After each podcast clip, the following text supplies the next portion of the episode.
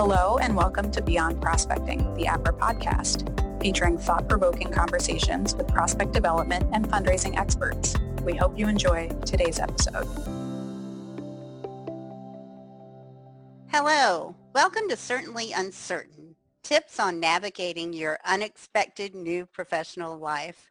My name is Lori Hood Lawson, CEO and co-founder of WorkingPhilanthropy.com. I'm joined by Sarah Bernstein and Regina Alassan, who will both introduce themselves shortly. In this podcast, we will address a few common questions we have all received when it comes to owning and running your own prospect development business. But we also recommend reading Ian Wells's APRA Connections article entitled, Working as Prospect Development Consultant, Two Lies and One Half Truth. Regina, why don't you introduce yourself first, including how you came about owning your own business?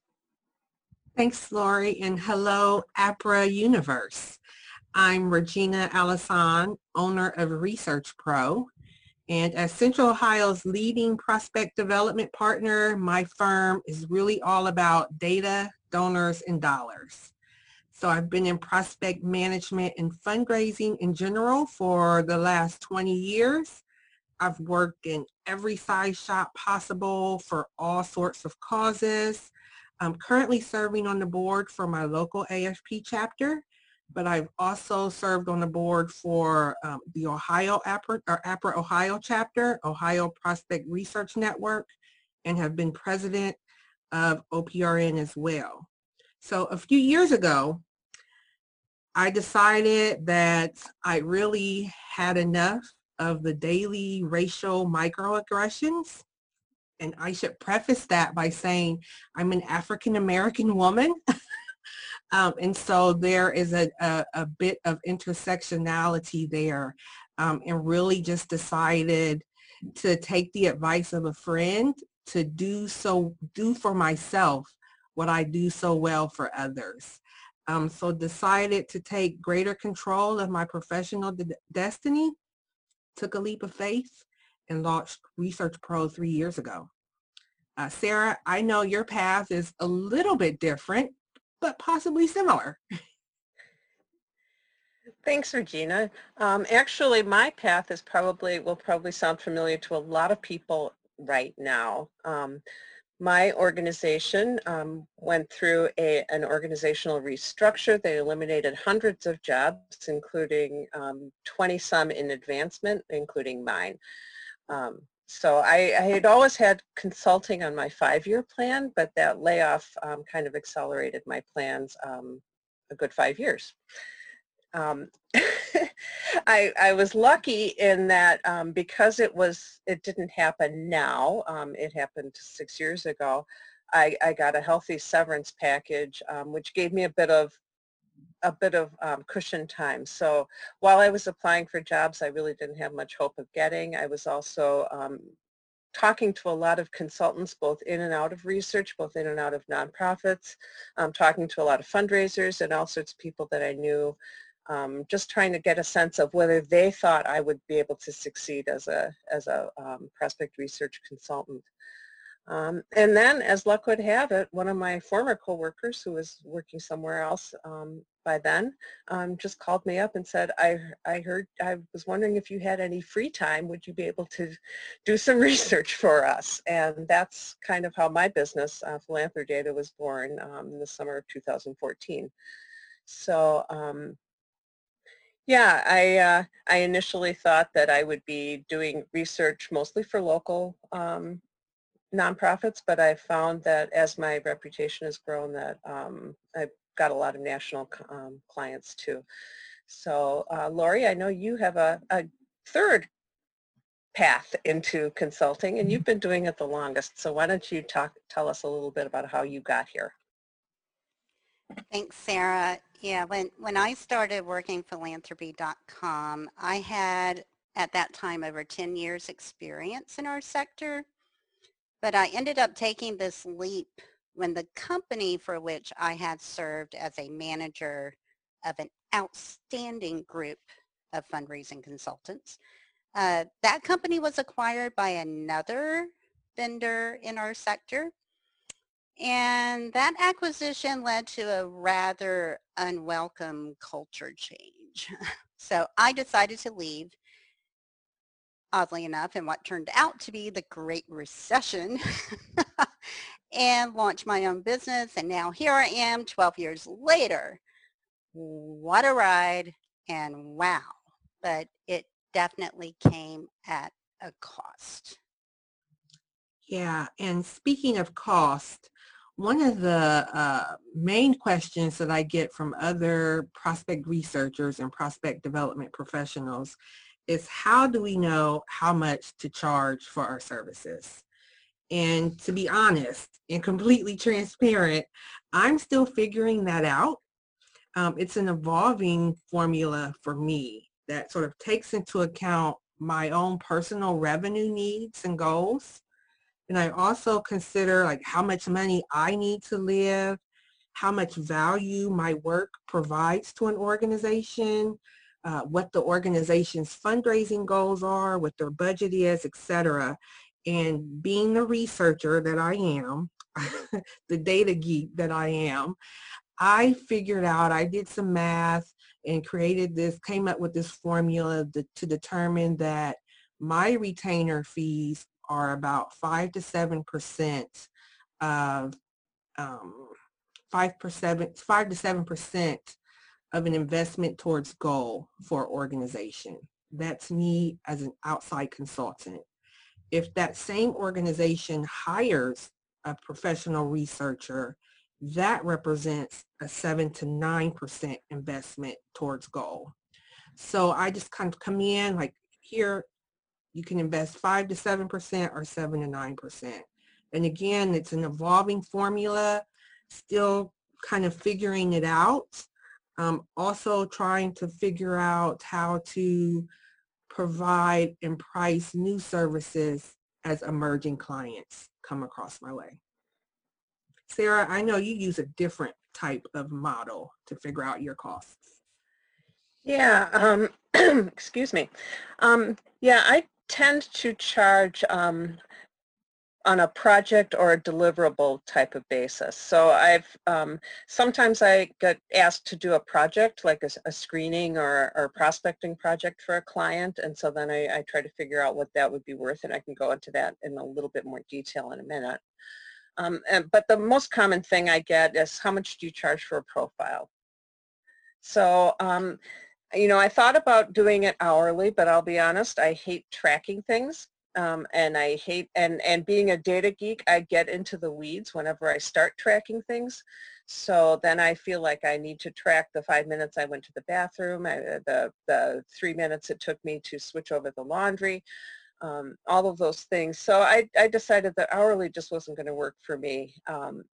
And what I found is that it's, I charge per profile, for example, that, you know, some profiles will take, you know, days to complete. Others take, you know, 15 minutes, 20 minutes. Those people who have either no internet footprint or, you know, reading their Wikipedia page really is enough. I also have a menu of profile templates, so different organizations need things at a different scale. But I found that having a profile charge for a particular client, it tends to average out. So for everybody that takes me an hour or so, there's somebody else who takes me a day and a half.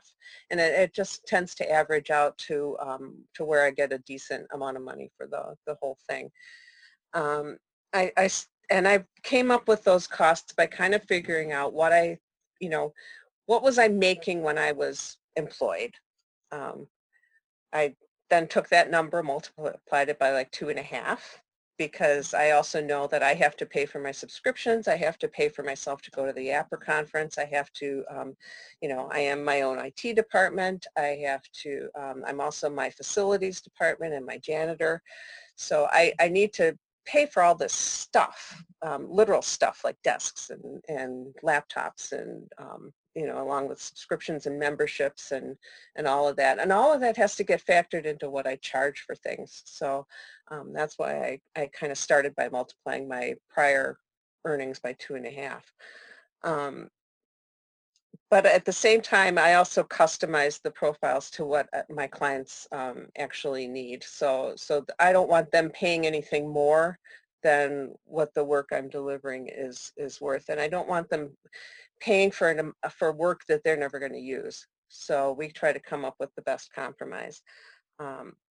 As far as any project work, and every year or so I get something that's more accurately built out as a project, like a screening or prospecting project. And then I try to think about how long will it take me. I take that imaginary hourly rate, and then I do some more magical math and multiply it by 2, because I tend to underestimate. I know myself well enough to know that I'm going to underestimate how long it's going to take me to do something, so, and how many bumps in the road I'll get. So that's been my loosey-goosey formula, and so far very few clients have balked at paying what I've asked for. And I have to ask, if they did balk, you know, is it something I really wanted to take on anyway? So, Lori, you've probably got some really well-documented ways of approaching this. So why don't you tell us how you do things? Yeah, Sarah, you know, I had the advantage of coming from a company where I knew what the billable rate was for my group of consultants. So I was familiar with the notion of billable utilization. I mean, that you can Google that term later, listeners. But, you know, billable utilization, how much of your actual day is spent on doing something that you can invoice out to a client, right? Which is different from what one might view their 8-hour workday in a typical office setting, right? You get interrupted 10,000 times, or you have to go to some internal meeting or you have to attend a birthday party for your colleague. You know, there are different things that go on inside of an office, which I'm sure a lot of us are missing right now, who are listening to this. But so I had that perspective. So I knew what the market would bear at that point, because of the hourly rate of our consultants that I used to manage. But I also considered at the beginning my own expenses. So expenses that you just mentioned, Sarah and Regina, different expenses that certainly you've taken into consideration. But also on top of that, business liability insurance that I was going to have.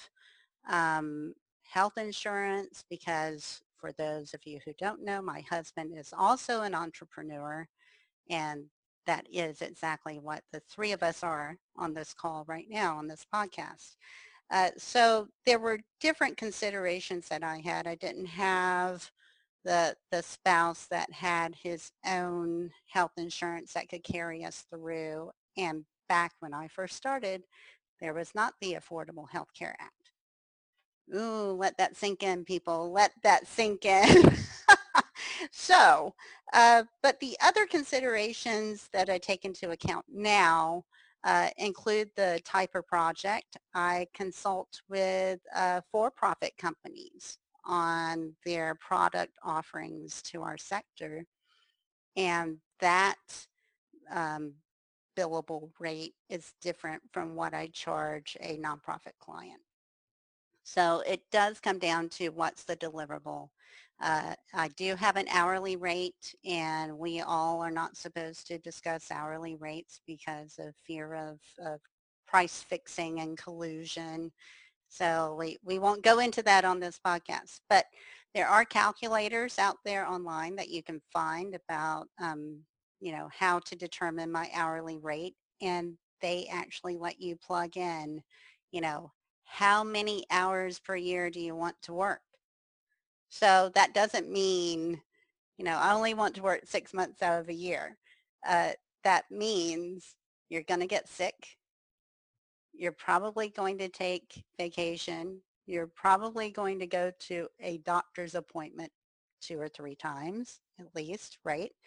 So there are these considerations that I think, at least for me, back when I worked at FSU, I paid no mind to necessarily, but as the owner of your own business, you've got to pay yourself for that time, right? So these calculators will take into account, you know, how many hours do you want to work out of a year, but also how much do you pay for utilities? How much do you pay for your mortgage or your rent? How much do you pay for car insurance? You know, so it will take your expenses, how much you want to work, and it will deliver, well, this is how much you need to make per hour to live like you want to live. So you can factor in, you know, putting into your own retirement fund, because guess what? You're paying yourself, you're also paying into your retirement fund, right? So these are lots of different considerations, but so I've come up with an hourly rate. I also have put forward a project rate. So Sarah, you mentioned screening. So if it's a screening project, then that's a specific project that has a defined begin and end date. And so in that case, I charge half up front, so half due at signing, and then the other half at the end of the project, which I think you do as well. And so far, you know, clients, I have repeat clients, so it must work okay for them, right?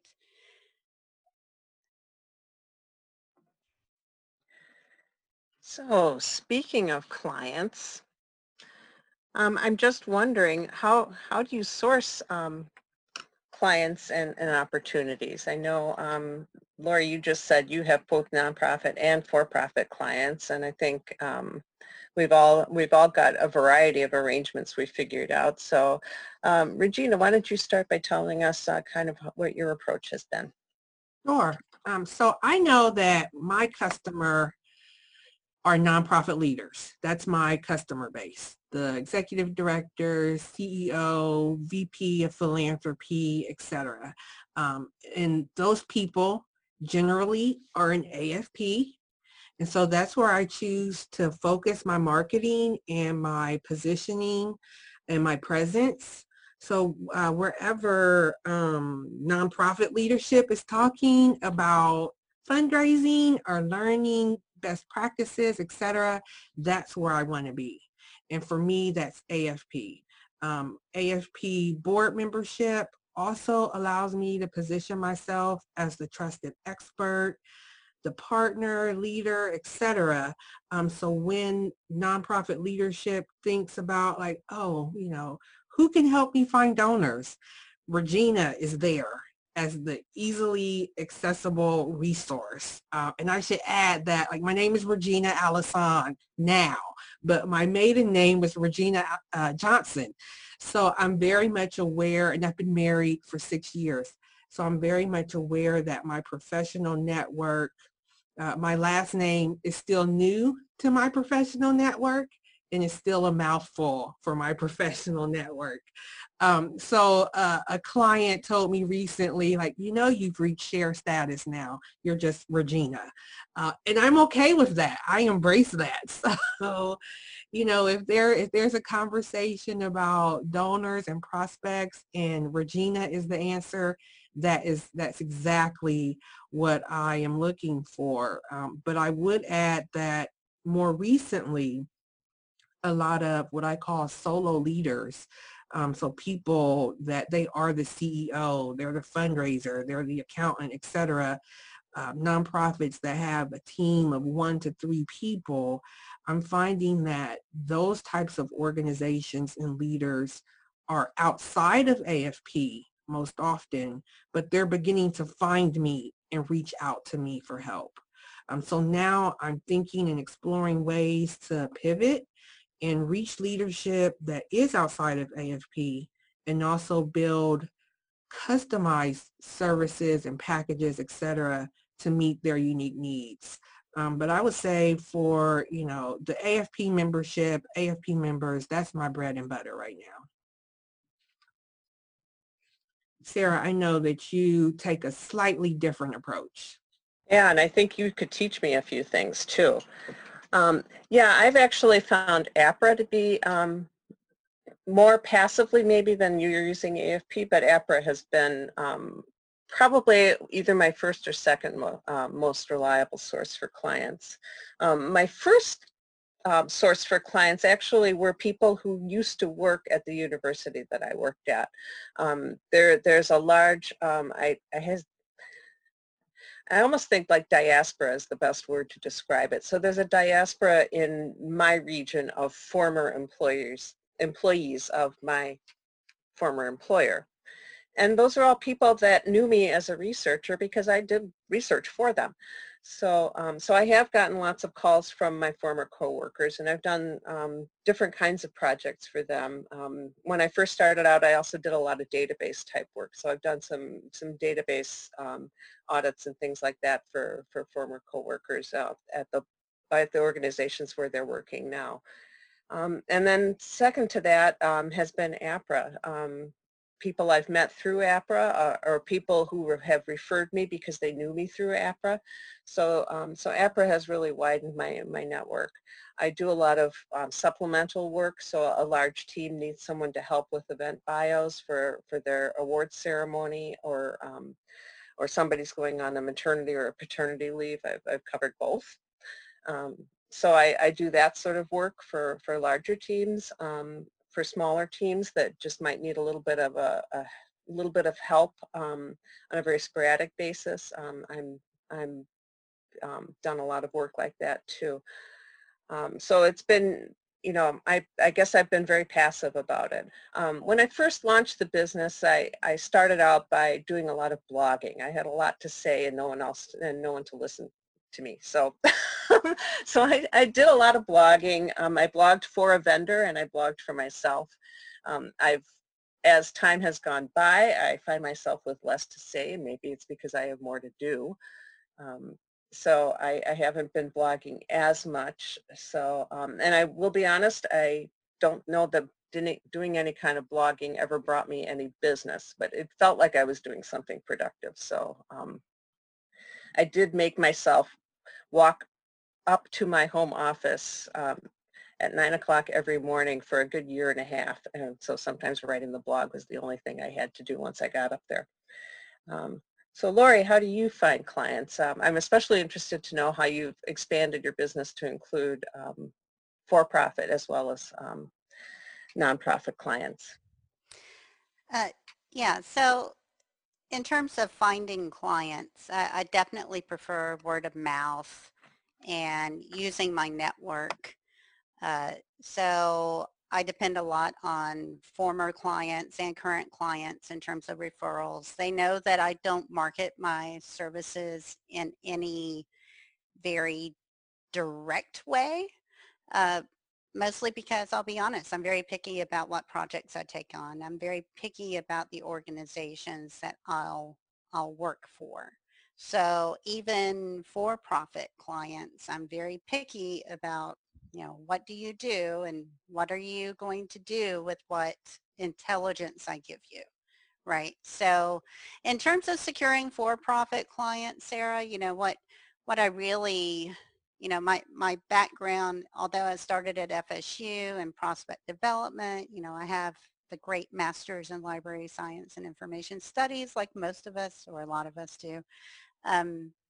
But after I worked at FSU and I went to work for Penn, that was acquired by Quintera, I was intimately involved in moving a desktop software to what you now know as software as a service, right? Everybody takes that for granted now, but it was some heavy lifting, and it took talking and working with engineers to translate, no, the client doesn't need to see that. They need to see that particular piece of information under this category on this page instead of that page.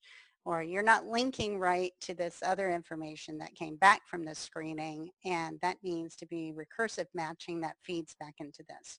So the writing a spec was never, writing a software spec was never exactly, on my list of things to do in my career, but I ended up learning how to do that.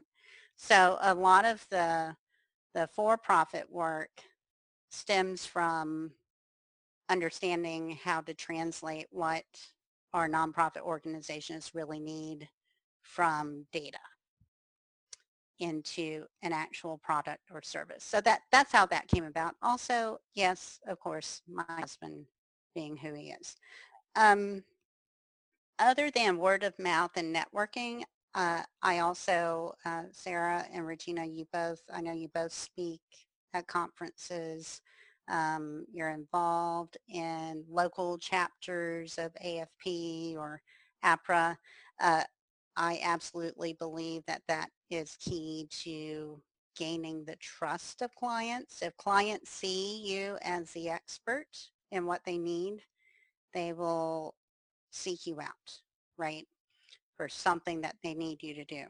So I highly recommend speaking at conferences. I've been a guest lecturer at graduate school courses on information and philanthropy. I've written blogs like both of you and articles. I also believe strongly in volunteering with our professional associations, not only in terms of giving back, but also expanding your circle of colleagues, which is very important when you have your own business. You can be, you know, very narrow in your focus, but you have to have something outside of what you do for money, right? You have to be involved. And so I've been involved with, and I'm still involved with, APRA and ASP. I also have very long-term clients, right? So there are ongoing relationships, which involves stewarding that relationship. And just because the project's over doesn't mean your relationship has ended, right? What else? Oh, you know, it really is about broadening your network. But I also believe you shouldn't necessarily get involved with an association just to have something else to put on your LinkedIn profile or your website, right? I think it comes through if that's really not something that you're interested in, and that actually looks very negative in the long run, right? Speaking of which, it sounds like a good time for us to just leave our listeners with a good one simple tip. So Regina, what's the one tip you would give anyone just starting their own business in this sector? What would you tell them? Yeah, absolutely. Know your numbers and know your market. So at the start of this, about a year ago, I took a business course and a marketing course. So really covering some of the basics about building out a business plan, discovering my market, and how to brand, you know, creating my brand, etc. And that learning really helped me focus on my numbers, whether or not that's revenue or expenses, etc. and who my market is and how to get in front of them. So know your numbers and know your market. That's great advice, Regina. My simple tip is to remember this is a business and you need to make a profit. There's so many expenses that you need to factor in, and even if you're just doing one profile one time for one client, and you're not really thinking about it as a business, you still need to pay income taxes and Social Security taxes on that. So anytime we're doing this kind of work, not as an employee, we need to keep in mind that it's a business and know your business sense. And one of these days, I will take a business class too. Feeding into that, I want to recommend to people that you be both resilient and flexible. So you need to stand your ground and know when you need to not stand your ground. Know when you need to bend for your clients. And finally, to know what your competitive advantage is, what makes you special, what makes you stand out. So I will throw it over to you now, Lori. Oh, all of those are really great tips. You know, I would have to think, you know, one simple tip, which reflects back to both what you, Sarah, and Regina have said throughout, which is, know your worth and have that reflected in your rates. So what makes you special? What do you offer? And how is that beneficial to your market and to your clients? I think that this absolutely may mean that you have to walk away from certain prospective clients, and that's okay. That's okay, because sometimes you have to walk away in order to prosper elsewhere, which I think all three of us are living proof of that, right? The second just extra tip I just want to say to our listeners, don't place your eggs all in one basket. It can be very, very advantageous in the beginning to have that one big, huge client and that one big, huge client project that might be, converting their CRM to another CRM. Yes, I've done that several times now. And that is a multi-month, sometimes multi-year project. While you're busy working on that, you're leaving other opportunities on the table, right? Because you just don't have the time.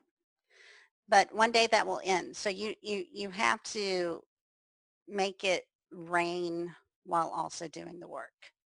So it can be a balancing act. So, Regina, Sarah, I think we could go on and on and on and on about this topic. Thank you both for doing this with me. And for our listeners, if you have any questions for us after you hear this, please feel free to reach out directly. I'm offering Regina and Sarah in on that. So, go ahead, ask us some questions later. But this was fun. For everyone listening, we thank you, and we wish you all the best in all of your future endeavors. Please stay safe and stay healthy. Thank you. Thank you for joining us for another episode of Beyond Prospecting, the APRA podcast. To discover all that APRA has to offer, visit aprahome.org. For links to content featured in this episode, check out the show notes. If you like the show and want to help others find us, please subscribe to and rate us on iTunes. Until next time.